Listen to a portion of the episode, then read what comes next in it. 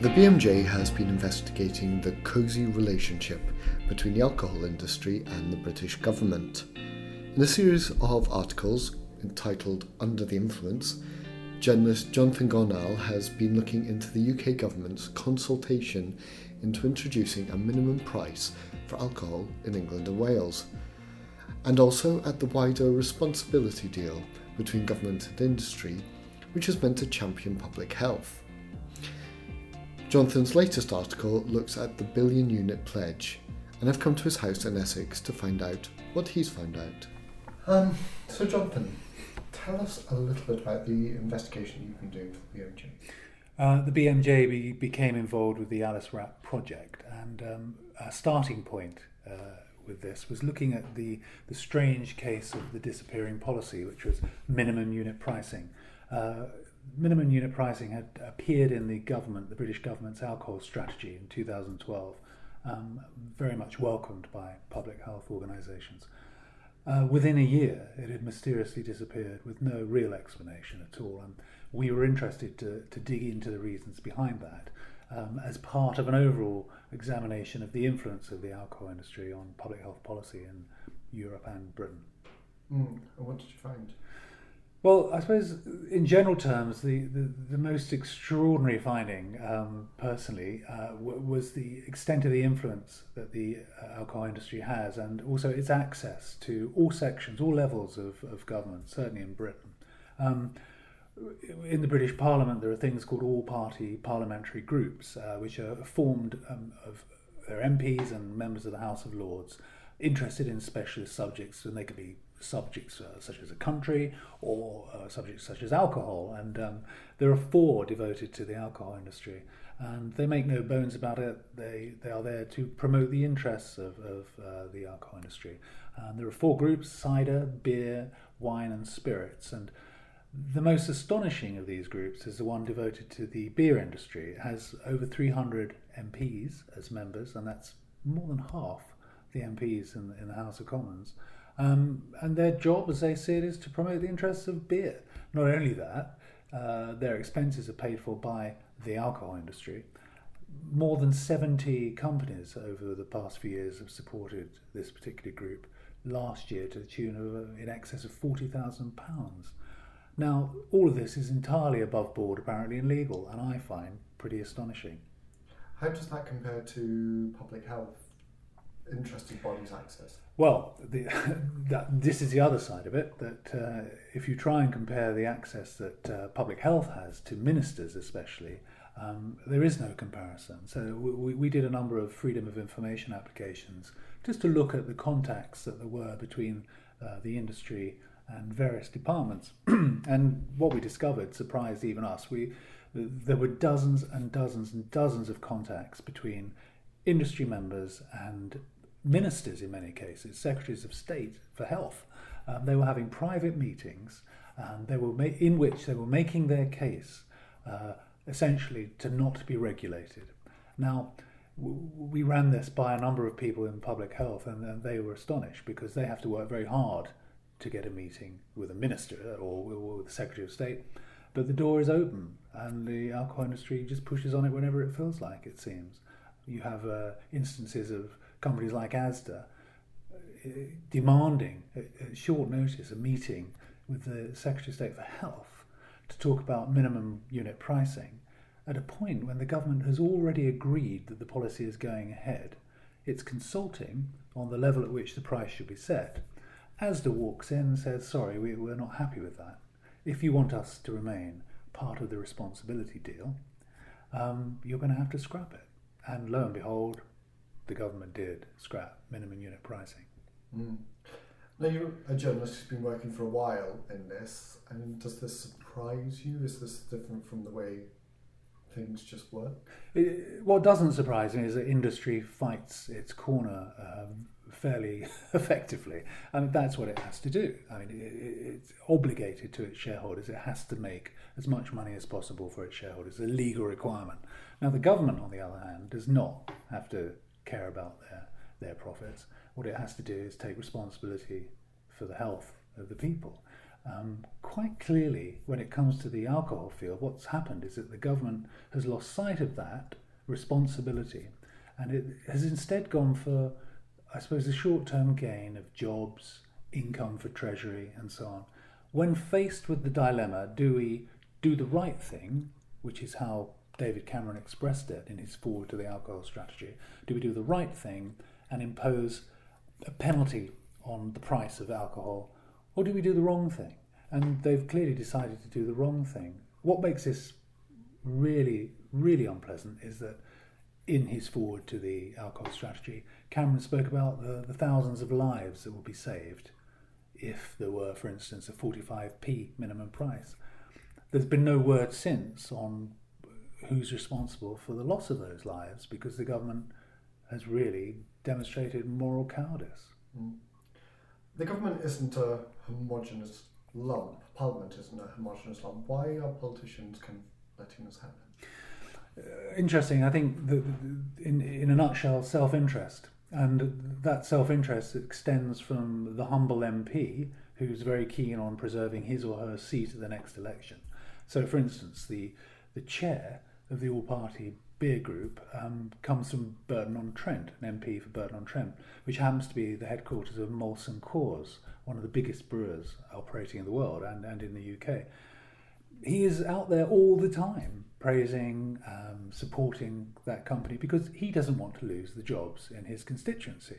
Because if they close and it can be put at his door, so if he opposed them and then they left Burton on Trent, then he can see him lo- himself losing his seat. So it is very much self interest. So I think one of the issues here is that this isn't just a health issue, it's very much a political issue, and dealing with it is a political issue.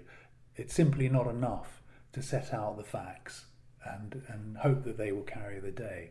Um, one has to has to think like a politician, unfortunately. Mm. Um, I suppose at the heart of this is this responsibility deal. I is there any evidence that uh, industry cares about public health? if industry cares about public health, it simply is a byproduct. They would never lead with that concern it would only lead with uh, the bottom line, money, I'm afraid. Um, it talks a good game um, about caring, but as everyone in, in, this room will know, all of the initiatives uh, introduced by uh, the industry, whether in the, in the UK or internationally, uh, are all they all lack evidence. They're not evidence based, and they're all touchy feely things that sound very good, or education, you know, advising people not to drink you know, when they're pregnant, which is, of course, the right thing to do. But whether it achieves anything in terms of reducing alcohol harms, no one seems to know. Um, or rather, people do know, and they know that it, it doesn't. When it comes to a, a measure which is shown to make an effect, the industry fights it uh, tooth and nail and very efficiently. Now, the responsibility deal is a classic example of this. The, the government embraced industry's voluntary self regulation and patently, it's it's useless. I mean, you, you only have to look at the fact that uh, a number of public health organisations and individuals who tried to make the deal work for years finally gave up, and they gave up last uh, July, July 2013, when the government finally reneged on its promise to introduce minimum pricing. The issue was that they they had supported the responsibility deal, um, and they supported it with reservations but on the ground that it ran parallel to an evidence based alcohol strategy.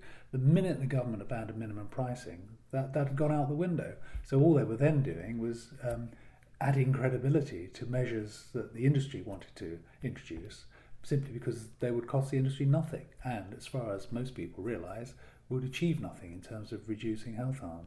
So the responsibility deal is pretty much dead, I would suggest, in the sense that it, it's never going to achieve anything. It's never going to achieve its aims. Um, but the government has to continue flying it, and industry obviously will continue supporting it because it makes them look good, and it would make government look extremely bad if they now abandoned it. Mm. The latest instalment of this responsibility deal is the billion unit pledge. Mm. Mm. Um, but your latest work seems to suggest that that's uh, again useless in public health.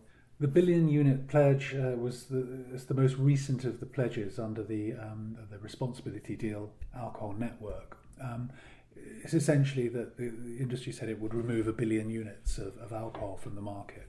And it would do so um, primarily by introducing new products uh, with which had a lower alcohol content. Now, at the same time, they're not removing uh, an equal number of products with, with, with a higher um, alcohol content and clearly they never would.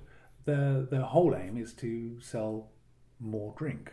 Now, they don't actually care whether it's less alcohol or more alcohol in the drink as long as they continue their profits. But there's no evidence that introducing low strands of uh, low alcohol uh, product is going to affect the overall uh, unit um, sum. Um, in fact, there's also no way of showing this because although the government has recently uh, released an interim report which appears to show that the pledge is on track to do what it says, it doesn't come with any of the the basic data because this is regarded as commercially sensitive.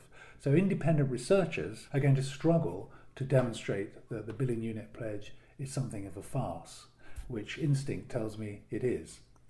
I base that on um, several cases where the industry has launched a product which it is claiming under the uh, billion unit pledge as demonstrating that it's uh, contributing to this. Um, but when you look at its communications within the industry and within the outlets that it's selling it through, it's quite clear that they're simply trying to tap into new markets. So they've done research which tells them that 75% of women never drink beer. Perfect market to open up by introducing a, a low alcohol beer. They're not taking away from the chap who drinks his, you know, four or five percent Stella he's not going to put that to one side and, and buy Zest and its pretty little bottle. Um, they are deliberately trying to hook new drinkers into alcohol. Mm-hmm. You mentioned researchers. What's your message for them when it comes to, to this? the, far be it from me to, to, to, to lecture the people in this room, but what I have seen and is the frustration felt by researchers, um, particularly those at Sheffield, whose, whose great work uh, informed the, uh, the, the minimum unit price policy. They are fighting a public battle uh, that they're not equipped for. Um, the, the, these, these scientists, academics, researchers who, who, who operate by a set of rules. They're fighting an opposition which doesn't operate by any rules, any similar rules. So the opposition, whether it's a, a think tank, which is on the side of uh, the industry, paid for by the industry, uh, will simply keep repeating the same misleading message over and over again. And as a, as a researcher said to me, we do our research, we do our study, we, we publish our study, we make our case, that's it. You, we don't keep revisiting the same arguments. Um, so it's not a level playing field. You can't have the correct conversation, the academic conversation with these people. Therefore, to get the message across, I'm afraid that academia has to find a different way of fighting. Um, I don't know what that way is, but it, it has to be done if the message is getting going to get across. I think. Does civil society care about any of this? No. I don't think so. You've only got to look at the headlines in the Daily Mail when a, a, a beer company reduced the strength of a, one of its products. You know, it was accused of watering down the beer. Now, clearly, that plays against their, their willingness to engage in that type of thing.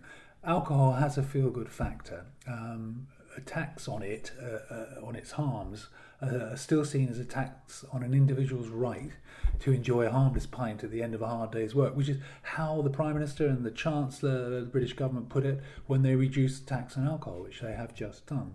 Um, how do we change this? I suppose there are lessons to be learned from uh, the whole story of tobacco and how tobacco was gradually but surely demonized in terms of the harms it could cause.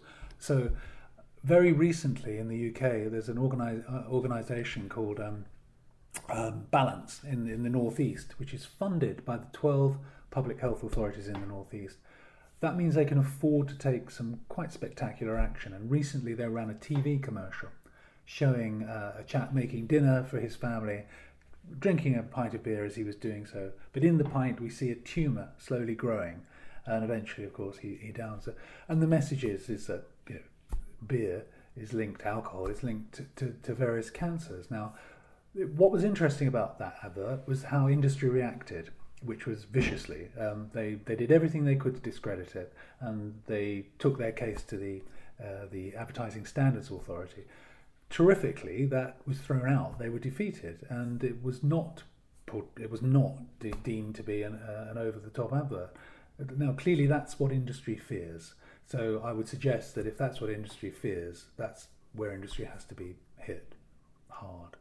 And the other thing I've the other thing I've learned from all of this, um, which is more of a message for, for government than anyone else, I suppose, is don't put foxes in charge of chicken coop security because relying on the alcohol industry to run public health is exactly like that. So it's pretty unrelentingly bleak, John, than what you found. Is there anything out there that's actually working to reduce alcohol consumption?